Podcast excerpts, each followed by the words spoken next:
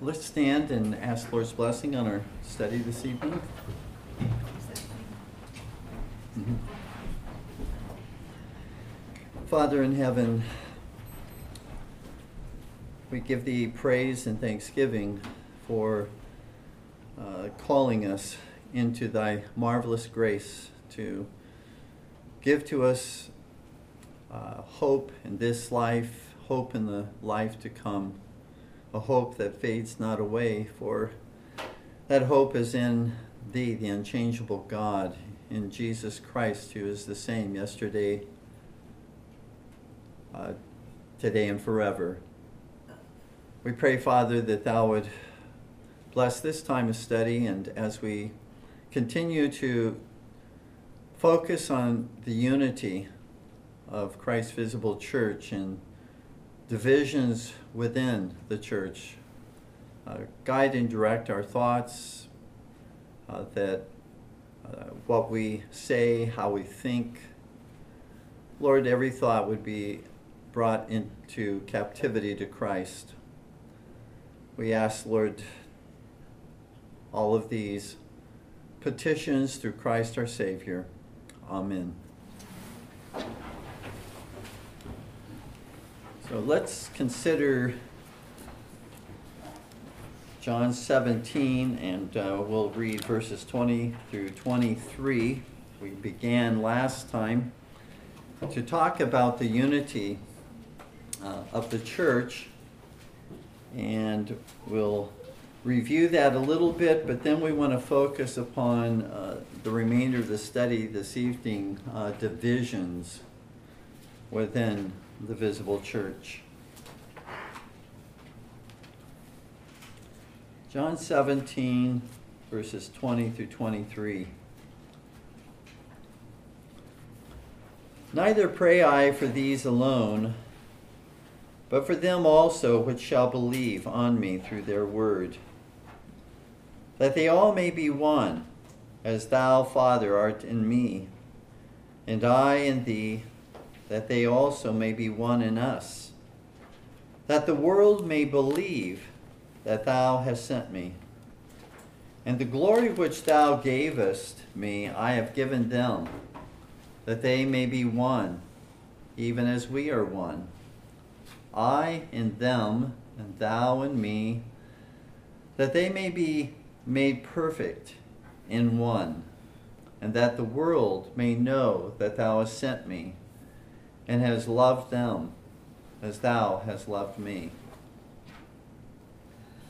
As we've seen in recent studies, Lord Jesus in John 17 prays for his disciples, and we're included among those for whom the Lord is praying, concerning the following necessary blessings which Jesus purchased for us when he died upon the cross. He purchased for us our preservation from evil. He purchased for us our sanctification in being conformed to the image of Christ. He purchased for his church uh, our unification, both the spiritual unity and a visible unity. He purchased when he died upon the cross. And finally, which we have not gotten to this one, we will, God willing, next time uh, our glorification uh, with Him in heaven. We began considering Christ's prayer for unification in our last study, and we noted that there is a spiritual unity that we share with all true believers in Jesus Christ, which is based upon uh, our union with Jesus Christ by faith alone. But spiritual unity uh, among all true believers throughout the world, that oneness, uh, is not the uh, end and the goal that Jesus prays for, because the kind of unity that he is praying for is something that's seen it's something that is visible. It's something that is observed. like again, a, a mere spiritual unity is not observable, but a visible unity is. And so he prays that his church, his people, would be one in such a way that the world, as they observe and see our unity, one with another throughout the world, that they would be led to be convinced that the Father has sent the Son.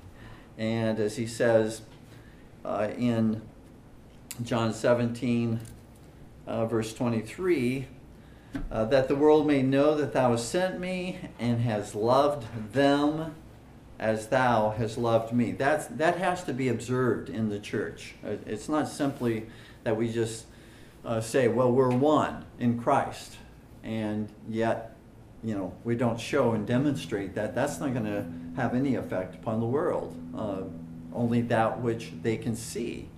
And so the Lord Jesus is praying for that kind of observable unity.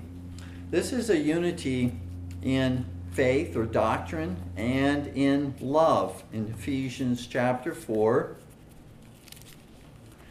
verses 1 through 6, we read the following. Again, Ephesians 4 1 through 6. I, therefore, the prisoner of the Lord, beseech you that ye walk worthy of the vocation, that is the calling, wherewith ye are called, with all lowliness and meekness, with long suffering, forbearing one another in love. Notice now what he says endeavoring to keep the unity of the Spirit in the bond of peace.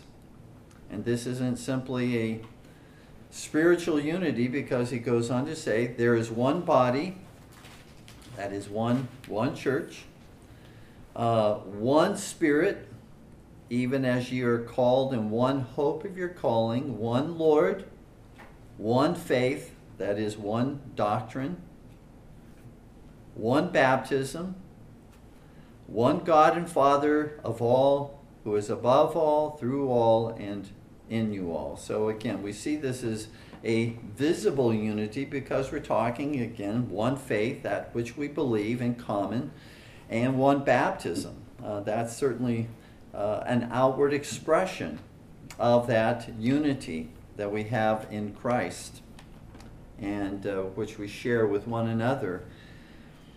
And so there's a, this unity in doctrine, worship, church government, as well as a unity in love, in the way we care for one another. Uh, both of those are needed if there is to be unity, as we've noted in the previous study. It's not either or, you know, that we're going to be doctrinally faithful or love one another. It is both and. And in Ephesians chapter 4, where we were just reading, uh, note also that the gift of the ministry uh, to the visible church by the Lord Jesus is given for that very purpose to promote unity, not division. He gave the ministry to the church to promote unity uh, within the church in Ephesians 4, verses 11 through 16. And he gave some apostles, and some prophets, and some evangelists, and some pastors, and teachers for the perfecting of the saints, for the work of the ministry, for the edifying of the body of Christ, till we all come in the unity of the faith and of the knowledge of the Son of God unto a perfect, that is, a complete, mature man, unto the measure, the stature, the fullness of Christ, that we henceforth be no more children tossed to and fro and carried about with every wind of doctrine by the sleight of men and cunning craftiness whereby they lie in wait to deceive, but speaking the truth in love may grow up into him in all things, which is the head, even Christ, from whom the whole body, fitly joined together and compacted by that which every joint supplieth, according to the effectual working in the measure of every part, maketh increase of the body unto the edifying of itself in love. So the ministry is given uh, to promote the unity in the faith in the bonds of love as well. We also established in a, our previous study that Christ's prayer, that a visible unity would be realized in his visible church, uh, is likewise taught in other places in the Bible, in the New Testament. We cited 1 Corinthians 1.10 that this is, this is again God's will, this visible unity. Now I beseech you, brethren, by the name of our Lord Jesus Christ, that ye all speak the same thing, and that there be no divisions among you, but that ye be perfectly joined together in the same mind and in the same judgment. So again, the will of God is that there be no divisions. It's not simply talking about um, relational conflicts within the church, though that's included, but divisions that occur as well due to uh, doctrine, due to the faith, uh, due to practices in worship and church government, that all of those are contrary uh, to the will of God uh, and the will of Christ And Jesus and his prayer. What he was praying for is that visible unity, which will be realized. None of Christ's prayers fall to the ground. No, none of Christ's prayers uh, are not realized. All of his prayers, because he prays according to the will of God, will be realized. So we, we know that this is going to happen uh, sometime here upon the earth, even before we're glorified in heaven. Thus, to break this unity for which Jesus has prayed, and which the apostles said we are to endeavor to maintain, and which is the will of God, as we've noted, to break that unity is not um, an unimportant matter. To break that unity is not something minor. Uh, it's not something that the Lord considers to be um, just a little uh, issue, don't worry about it, uh, kind of an issue. Um, no, uh, the Lord says in Romans 16, 17 through the Apostle Paul, he says, Now I beseech you, brethren, mark them which cause divisions and offenses contrary to the doctrine which ye have learned, and avoid them those who bring division in doctrine and worship and government of the church are to be marked, they're to be noted, uh, and uh, they're to be avoided um, if they bring divisions within Christ's church. Again, that's not, those are not my words, those are the words of the Apostle Paul. I ask you, were there different denominations of Christian churches established by the apostles that believed different doctrines, that practiced different practices in worship, uh, that uh, divided the church at that time, and yet all of them being accepted by the apostles as, you know, faithful churches? Did the, did the apostles, did the Lord Jesus, did they recognize that there could exist those divisions within the church so that the church is divided over different doctrines and practices of worship. And yet the apostles say, no problem. Uh, let's just get together. Uh, let's pretend as if, you know, these divisions don't uh, exist in doctrine and, and worship and church government. No, uh, they address those divisions. They address those um, matters of doctrine and worship and church government. They, they, they directed in their letters uh, uh, these issues. You know, whatever epistle you're reading, you can see at various points where they're addressing uh, these divisions that, uh, that are arising even at that time in the apostolic church. And They're not accepting the divisions. They're not tolerating the, the divisions within Christ Church. So I think that it's very important we understand um, that matter. We have to ask ourselves why is it so acceptable, these divisions within Christ Church today, then?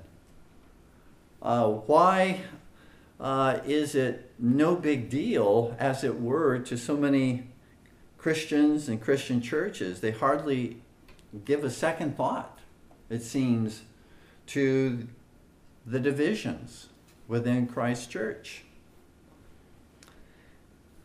You see, if we do not see this as a serious matter uh, to the Lord Jesus, then it's not going to be a serious matter to us. If we understand it's a serious matter to Jesus, then we're going to likewise take it seriously. And so, as we look around us, there are so many divisions within the visible church today. It would, again, be hard to count the number of different denominations. Uh, I'm sure there are those who do know a more precise number, or at least close to the number of divisions and denominations within the visible church. But to talk about a visible unity in doctrine, worship, and church government almost seems like to, to most uh, Christians probably like a fairy tale, like a fable, um, like, you know, wishing upon, you know, a star or something like that, that, that it's uh, that it's just never going to happen. But that's not what, again, the Bible teaches. I believe Jesus, as I said, prayed for that unity. It will come. You see, the enemy, enemy of our soul, the enemy of the church, uh, the devil, wants us to believe that it is a fairy tale, that it's never going to happen. That's exactly what he wants us to believe, based upon what we observe. But we don't walk by what we observe.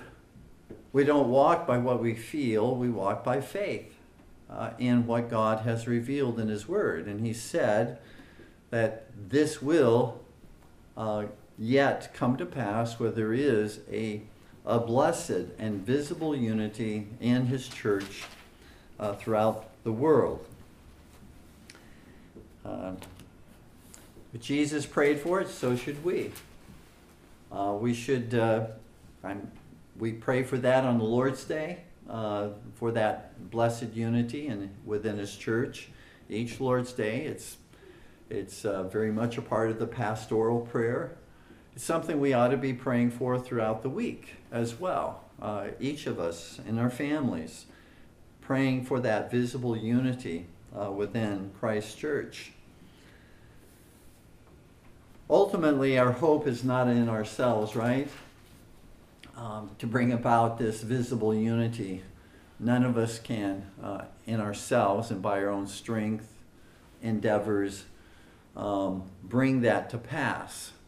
Um, the Lord must bring it to pass, but He's going to use us, uh, believers, not just meaning us with, within our church, but uh, he's going to use believers, he's going to stir up the hearts of Christians and believers in Jesus Christ uh, to bring about uh, this, this unity. It will be accomplished, I think, as Paul says, uh, when the fullness of the Gentiles comes in, and all this, then all Israel, or, uh, or thus all Israel shall be saved in Romans 11, verses 25 through 26. So at that time, um, uh, there will be a blessed unity and uniformity uh, amongst God's people.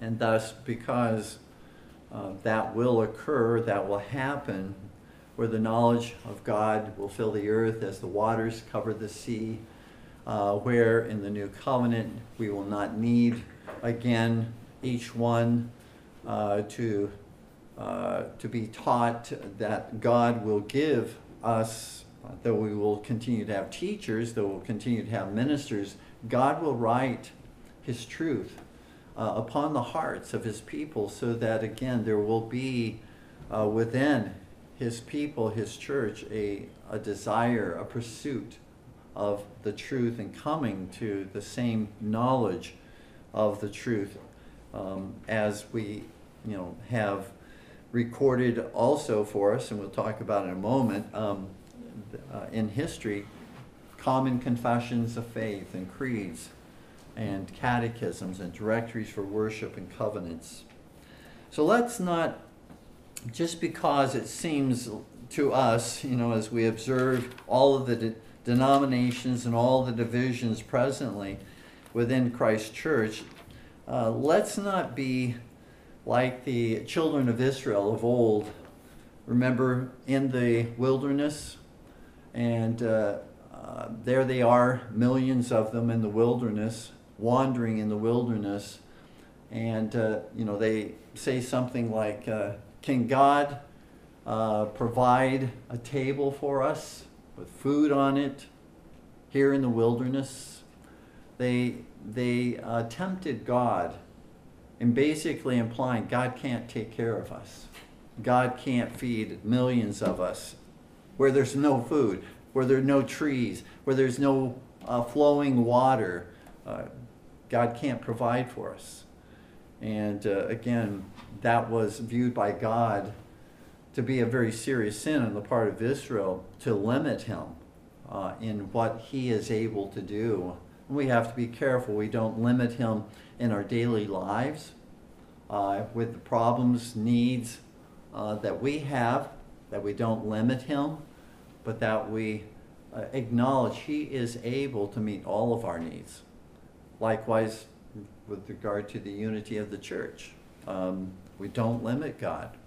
He's able to bring about, if he said he's going to, if Jesus prayed for it, he will do it. Um, um, and so our, our thinking uh, should not be thus uh, at the present time uh, that uh, let's just continue uh, to um, promote denominationalism, promote this division within the, uh, the Church of Jesus Christ, but rather our, our outlook should be in light of what the Lord is going to accomplish, that unity that we pray for and we strive and we endeavor that unity now amongst um, Christ's church, visible church. In verses 22 through 23, uh, we looked at last week 20 and 21, John 17, 20 and 21, but verses 22 and 23 again are um, essentially saying very similar things as what Jesus prayed for in verses 20 and 21. I'm not really going to elaborate on, on that. He's praying for visible un- unity in the truth and in love, just as he prayed for in the previous two verses. Uh, so I'm just going to move on to a couple questions in the remainder of the of the Bible study this this evening. So there's two questions I'd like to cover um, as we uh, continue in our Bible study this evening. First question is this How do we discover who has caused sinful divisions uh, within Christ's visible church? And second question, what should we do about the sinful divisions within Christ's visible church? First question how do we discover who has caused sinful divisions in the visible church? Perhaps it was easier in some respects back in the apostolic period when the apostles were still living and they were able to communicate authoritatively uh, and infallibly what the you know the faithful doctrine of the church is, and to expound that and and to say those you know who disagree with us are causing division. If uh, or those who are in your church who do not follow, as we read in Romans 16, 17. If they depart from the doctrine which we have taught you, then uh, avoid them. Um, avoid them. So perhaps when you had apostles actually living, uh, to be able to make those distinctions and, and to say that is causing a division, this is causing a schism uh, within Christ's church. It's contrary to the doctrine we have taught you.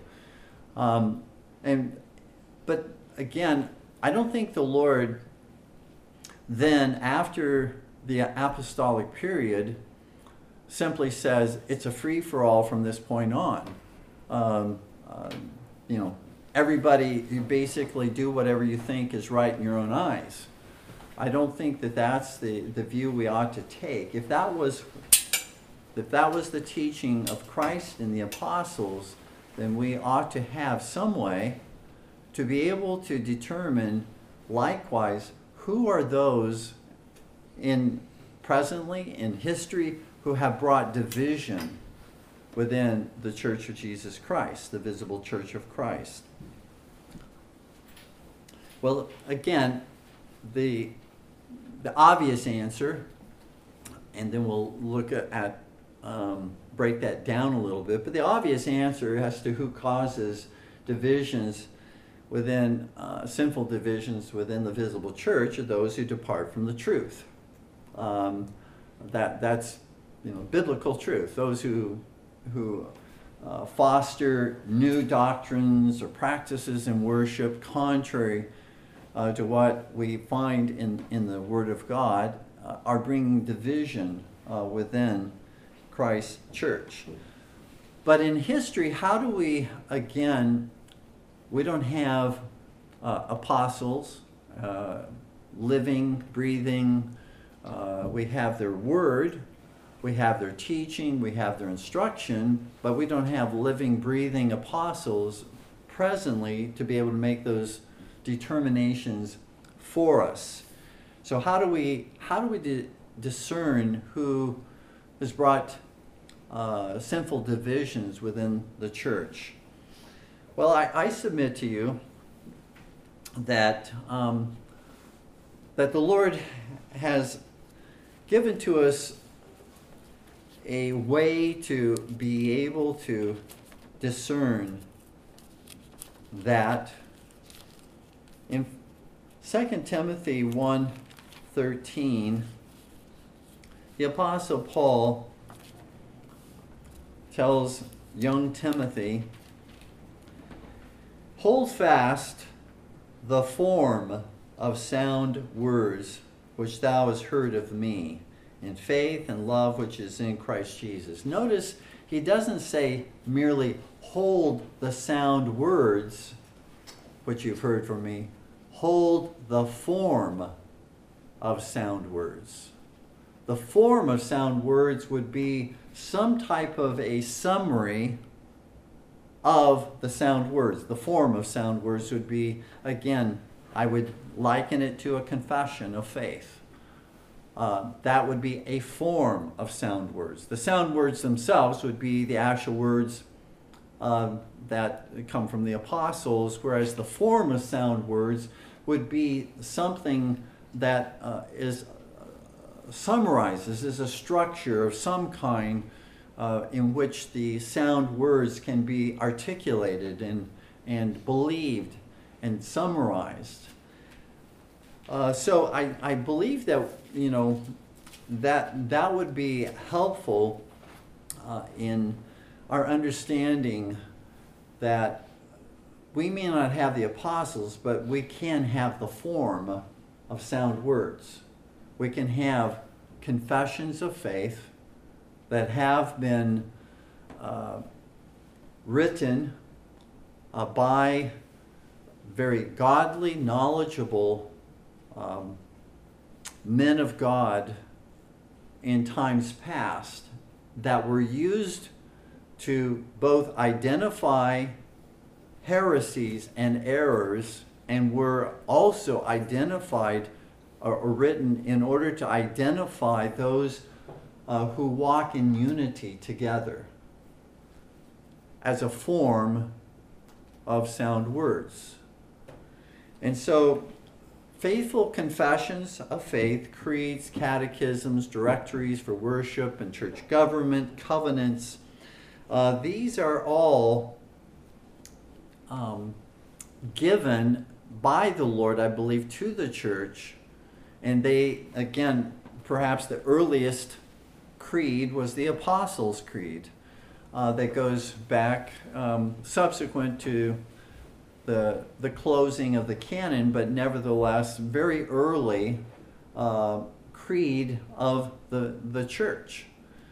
Um, then again, as heresies arose historically, the church came together to address those heresies and to say, this is not what the church believes. This is what the scripture teaches, and the church adheres to this, contrary to these errors and these heresies that are, that are arising with regard to the Trinity, with regard to the deity of Jesus Christ in the early uh, centuries of, the, of the church. And so um, these subordinate standards, and they are subordinate to the Word of God. They're, they're not, we do not and ought not to place them. They are a form of sound words. They're not the sound words, the Scripture itself, which is the only infallible rule of faith and practice subordinate standards are a rule, but not an infallible rule. Uh, they are a rule that we may use for the purpose of unity, for the purpose of identifying errors. Um, and the church historically has always used um, creeds and confessions for that purpose. Otherwise, I submit to you that if we don't have uh, these statements of faith and what the Bible teaches, and again, fallible statements, um, in other words, no one's saying it's impossible for these statements of faith uh, to err. We're, we're saying, yeah, they're written by fallible men, uh, but we believe that those represent what is faithful and true uh, and what is agreeable to God's word. Therefore, we can rally around those particular particular um, statements of faith because we believe they are agreeable to God's word. You see, if we don't have those types of um, standards subsequent to the time of the apostles, the truth basically comes to mean nothing uh, because it, the truth is so stretched to include any group uh, that any group says or teaches or practices to include anything that they say the Bible uh, teaches, so that basically the truth is watered down uh, that the Lord gave to us because it becomes stretched so thin uh, rather than actually identifying uh, what the Lord would have us to believe, it, it becomes basically a tent so large that anybody who says we believe the Bible um, can identify with with you know the the visible church and can um, can bring about you know such division and error uh, on the basis of those uh, errors, uh, we have to have, again, for the sake of biblical unity, as the apostles promoted it, we have to have uh, subordinate standards that, that uh, guide and lead us uh, in this unity and identify various errors. The biblical tool that was used to promote unity uh, among the uh, churches uh, of the Reformation period and subsequent uh, periods of time shortly thereafter uh, was covenanting. Covenanting together as churches and as nations that we together believe God's truth to say this and not to say that. Um, and the Solemn League and Covenant, which again is a covenant that we in our church believe is a faithful, godly covenant, was used for that purpose to bring about unity of the faith.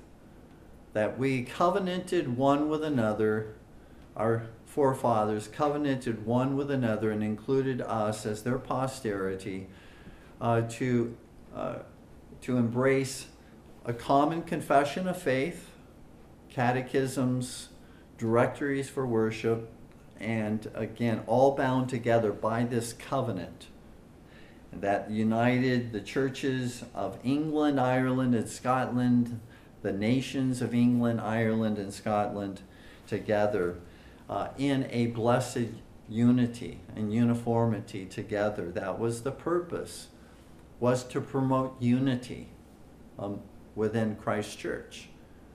To, uh, again, say, we take this seriously. We take unity seriously. We take divisions within Christ Church seriously. Therefore, we bind ourselves before God to uphold these common standards that we all embrace together. The Church of Scotland uh, is that church that we especially uh, identify ourselves with uh, in the Reformed Presbytery in North America, the RPNA. Uh, we understand, uh, by way of common confession at that time, that the Church of Scotland um, in the Second Reformation period from approximately 1638 uh, to 1650, especially during those years, attained uh, the highest degree of Reformation. Other Reformed churches and nations in the world at that time acknowledged Scotland as well to and the Church of Scotland to be um, that church which reached the highest degree of Reformation, uh, purity in doctrine, worship, government, um, discipline. And again, we, uh, being, that being kind of the, the source or the, uh, the church from which uh, especially a system of church government called Presbyterianism, um, which we believe is biblical church government again. Uh, that was where um, you know the fountain from which uh, biblical Presbyterianism was was systematized, was articulated, was formed into directories. We identify ourselves with that particular faithful church. Um, that church came out of uh, the you know the Protestant Reformation, and incidentally, um, the Protestant Reformation when we talk about reformed, um, that that implies that um, the church, the, the Reformation churches didn't think that they were starting a brand new church. They were reforming the church that had become corrupt. They didn't say, we're going to start a brand new church uh, like, you know, today, uh, uh, you know, a new church starts on, on, on every corner, as it were, or, you know, uh, they think that they're starting a new church. Dear ones, um, that's not what we ought to be seeking to do, is to start new churches. We need to see that we are a continuation of that faithful church that was reformed from the Roman Catholic Church, from the Greek Orthodox Church, from the churches of the Middle Ages, where there was departure uh, from uh, the truth which the Lord gave to his people uh, through the apostles and which was practiced initially, but began to see again divisions uh, within the church, departures from the truth.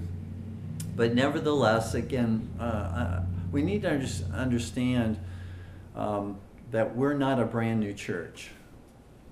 Uh, we're a continuation. We need to think in terms of this is not a brand new church, even though we may have uh, come to these conclusions uh, a number of years ago that we need to take this type of a stance. But we, at that point, when we began to understand the nature of the church and that uh, we don't want to be a part of a division with the church, we want to understand we're a continuation of the church.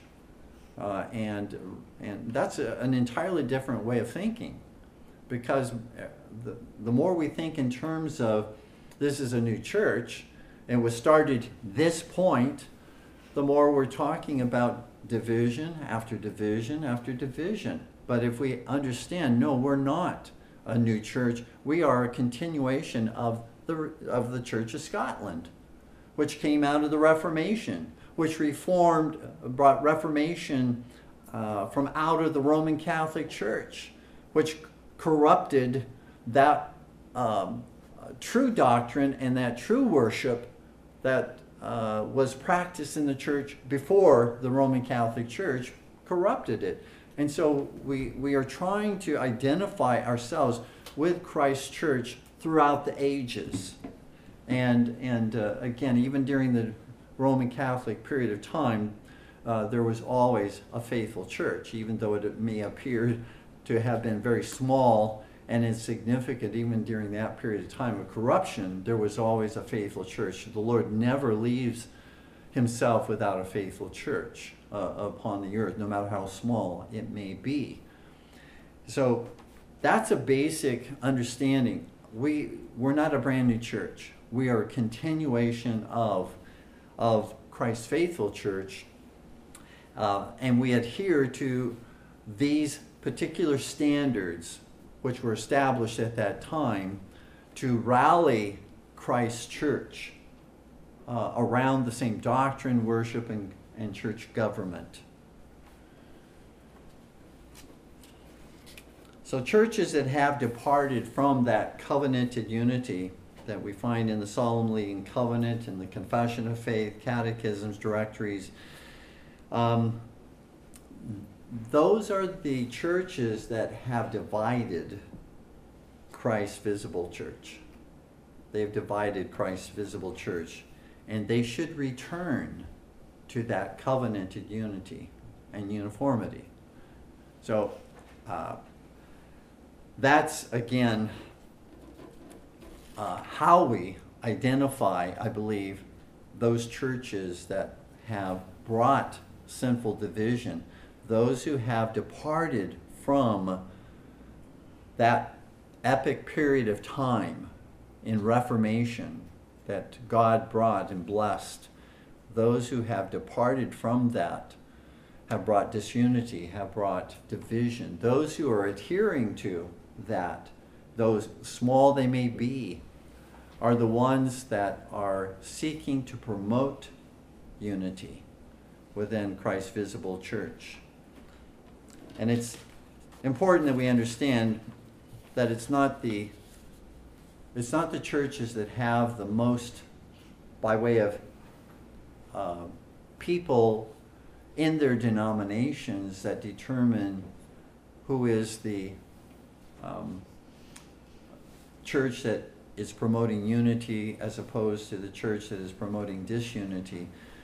Because even the smaller group of people can be, as throughout the period of the Roman Catholic Church, when it, when it gained such power, it was not, again, the Roman Catholic Church that promoted actually the unity of Christ Church, but those who did not go along with the corruption within the Roman Catholic Church. Small as they may have been, they were the ones who were promoting the Waldenses, for example, uh, one group of, of uh, uh, people that go back quite a long time that protested against the corruptions. They did not, uh, again, unite with the Roman Catholic Church. They were small comparison to the Roman Catholic Church, and yet they were the faithful church. They were not the ones brought disunity. Uh, it was the, it was the Church of Rome that brought disunity. Samuel Rutherford, uh, in Due Right of Presbyteries, he says this: When the greatest part of a church maketh defection from the truth, so the majority make defection from the truth, the lesser part, that is the minority, remaining sound, the greatest part, the majority, is the church of separatists, not the minority who remain faithful and who say, We're not going to be moved from that which the Lord has given to us by way of faithful confessions and creeds. It's the majority. He says, the best, though fewest, that is the minority, is the church, is the faithful church. So the second question, we'll try to cover this in the remaining time we have. The second question is what should we do about the sinful divisions in the visible church? As I said, first of all, we've got to take them seriously um, and not accept uh, or treat lightly divisions. So we have to mentally adopt that understanding from the very outset. This is not uh, an insignificant, minor, uh, secondary type of an issue. This is important. Jesus prayed that his church would be one. The, the apostles promoted that in their teaching. But at the same time, uh, we should not write off uh, churches that have brought division within Christ's visible church. We should not write them off as no churches at all. Uh, we should not write Christians within those churches as no Christians at all. And we shouldn't write off those ministers of those churches as no ministers at all. But rather, we should take, I believe, the, the perspective that these churches have indeed, and the ministers of those churches have indeed divided the visible church of Christ by way of their departure from the faithful and pure church of Scotland, uh, and which sought to walk, which I believe, uh, as we've you know, noted historically, uh, did walk uh, in uh, faithfulness and in truth. Um, in Philippians 3:16,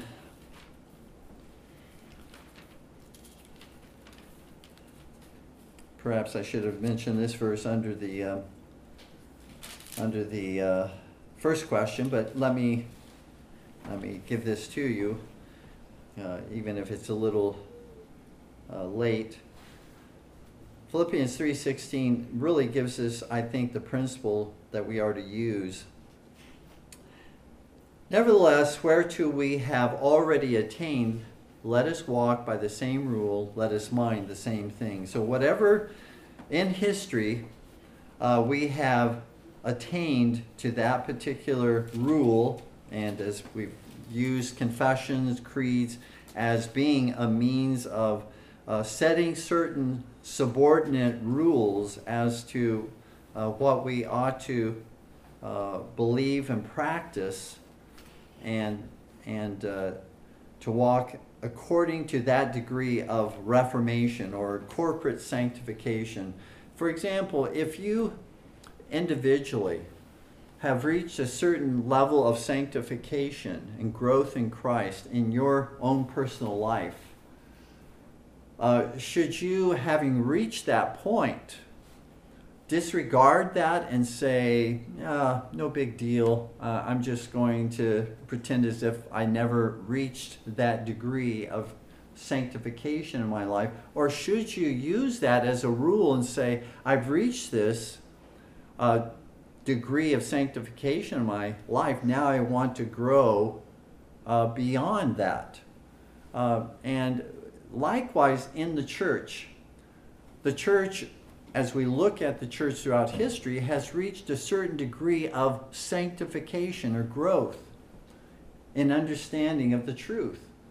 And so the church shouldn't simply throw out the rule or the, the, the degree to which the church has reached by way of sanctification, by way of knowledge and understanding of the truth, uh, especially when that was used as a form of sound words, when that was used as uh, a uh, rule for unity, a subordinate rule, but a, a rule for unity and to expose errors that are contrary to that. So I think the, the scripture uh, does give us you know, a, a, principle to follow. That which you've already attained, and we could say that with regard to the church historically, that to which the church has already attained, and I would again submit that the Church of Scotland was right there at the top by way of, of uh, Reformation, degree of Reformation. Let us walk by the same rule let us mind the same thing together.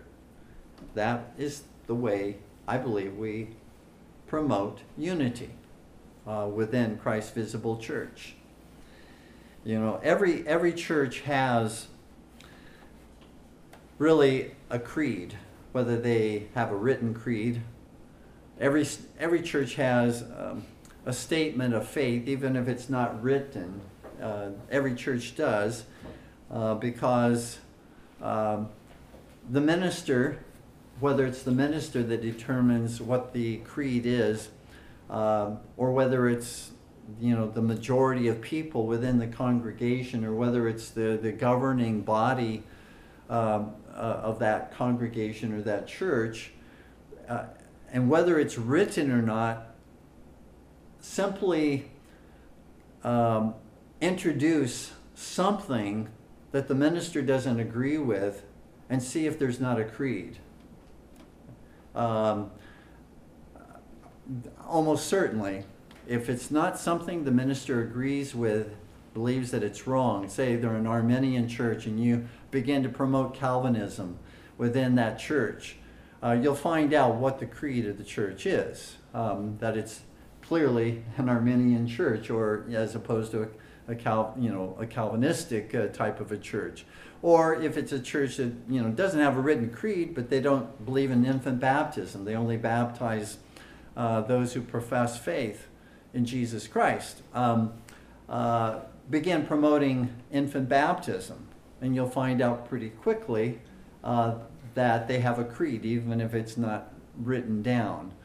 And so, again, every church has a creed, um, whether it's written or not written. The only question is uh, who writes the creed and what is the creed? Uh, because everyone does, every church does. So, again, to, to look at our church, and we have confessions of faith, uh, we have catechisms, etc., etc., um, that are written. We're not hiding anything. Those who those who don't have written creeds, I believe, are hiding really what they believe. Um, because, as I said, once you begin to disagree with the minister or the eldership or the majority of the people there, you'll find out what the creed is. But uh, we want to know both what we believe, we want to teach our children what we believe is the truth, uh, and we want others to know that are out there what we believe. We're not ashamed of what we believe. We're not trying to hide anything. We believe in a visible unity. That is, how can it be visible if we hide what we believe?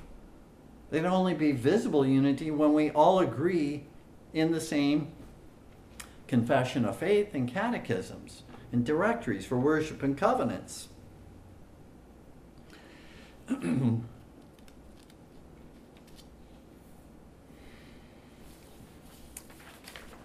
So, um,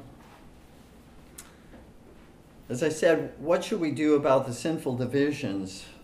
Well, we can't accept them, uh, but you know, just say it's quite all right. Um, we we have to pray, first of all, that the Lord would, would heal these divisions. We have to love our brethren, uh, even if there is division within Christ Church. We don't, uh, as a result of divisions, um, say they're not Christians. Um, as I said, we don't say that the ministers are no ministers at all. But are they, uh, again, churches and ministers that are uh, truly promoting the unity of Christ Church by way of adhering to those standards historically that have brought the church together uh, at the time of the Second Reformation in Scotland and England and Ireland, or are they dividing the church from um, those churches and those standards? Um, if they are indeed dividing the church, if they are uh, not walking in conformity uh, to those standards, I submit to you that they are, whether they realize it or not, whether wittingly, they are I believe, causing division. Those churches that walk, seek to walk and understand unity and are seeking to walk in conformity to those churches, to those standards at that time, because they don't believe we ought to start new churches, but we ought to continue the faithful church. Those are the churches that promote biblical unity and not dividing the church. We should seek, I believe, start with in promoting unity. Start with those churches that call themselves Presbyterian, for example. Um, Got to start somewhere. Start with churches that call themselves Presbyterian, and and they say we adhere to the Westminster Confession of Faith or a form of it.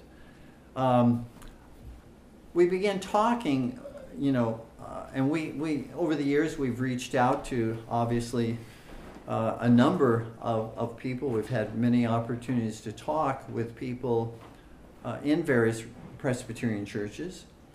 Uh, and the, the tool or the instrument I believe that we should use as a basis for our discussion about unity should be the Solemn League and Covenant.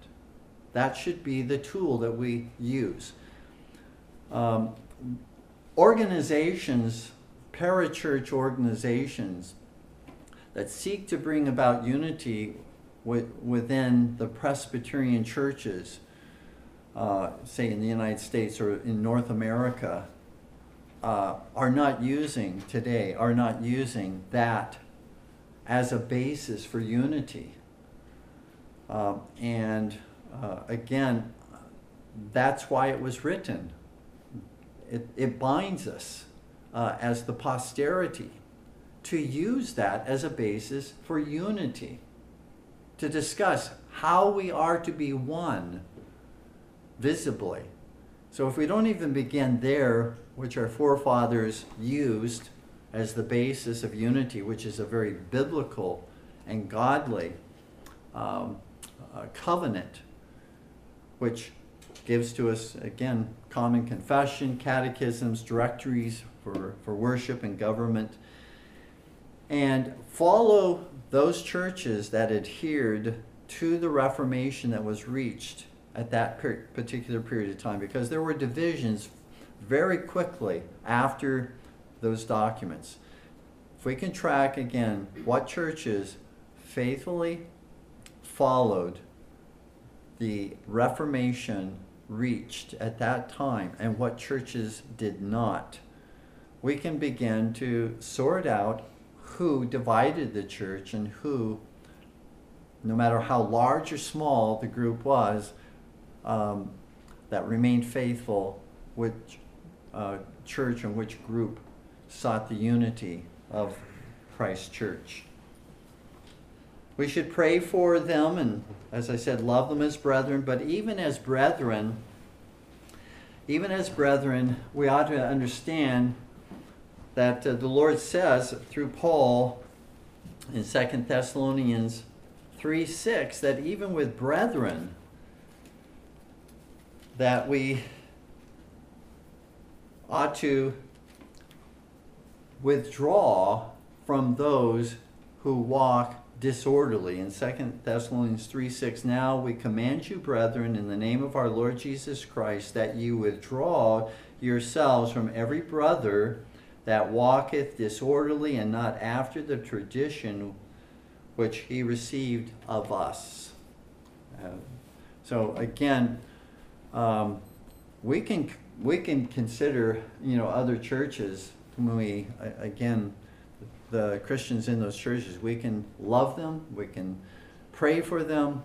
We can get together informally uh, together uh, with uh, various Christians from other churches um, and that type of thing. But we ought not to ecclesiastically um, join with those uh, for worship uh, that uh, are disorderly, that have brought divisions within the Church of Jesus Christ. If we, again, simply say, um, no big deal about the divisions, we can continue to worship with and, and attend uh, the worship services and, and other uh, services where um, ministers of those churches preside, uh, then again, I have to ask are we really taking the Lord seriously that we're not to uh, join with those who are causing division within Christ Church? Because if we are joining with those who are causing division within Christ Church, we're not treating the, the division seriously. We're not taking it seriously. As the Lord Jesus prayed for the unity, and Paul and the other apostles, they, they promoted unity and they said, Mark those who cause division. Withdraw from those who are dis- dis- walking disorderly. Doesn't mean we don't love them, uh, at, uh, you know, very much. It doesn't mean that we aren't praying for them. It doesn't mean that we don't desire unity. We pray for it. But again, it must be a unity in which we are walking according to the standards as Paul says in Philippians 3:16, the rule to which we have attained already, those confessional standards uh, and uh, those churches then subsequently that walked according to those, those standards. We cannot approve of, of sinful division uh, by silently attending churches or services where uh, the ordained ministers a part of church, uh, that are a part of churches that have brought division within Christ Church officiate. If we can, dear ones, occasionally join with them in their services, uh, there's no justified reason why we should be separate from the churches. We should uh, be united with them as one church uh, if, we, if we can occasionally attend uh, the ministers of those churches. Um, otherwise, we're being completely inconsistent. We can't say uh, about the church that it's causing a division uh, and yet attend the church as if it's no big deal. That's a contradiction. Um, we can't we can't live we can't practice that way. If we truly believe that uh, uh, churches have caused division and ministers of those churches ordained by these churches are perpetuating that division within Christ Church, then, then we must take that division seriously and pray for, work toward, endeavor unity on the basis of Scripture as our infallible rule, but as far as historical tools and instruments, the Solemn League and Covenant as a biblical way to promote unity uh, within Christ Church. And I'll stop there uh, this evening. So let's uh, let's ask the Lord to bless um, uh, what has been taught. Pray that uh, again it has gone forth uh, by His Spirit and is agreeable to His Word.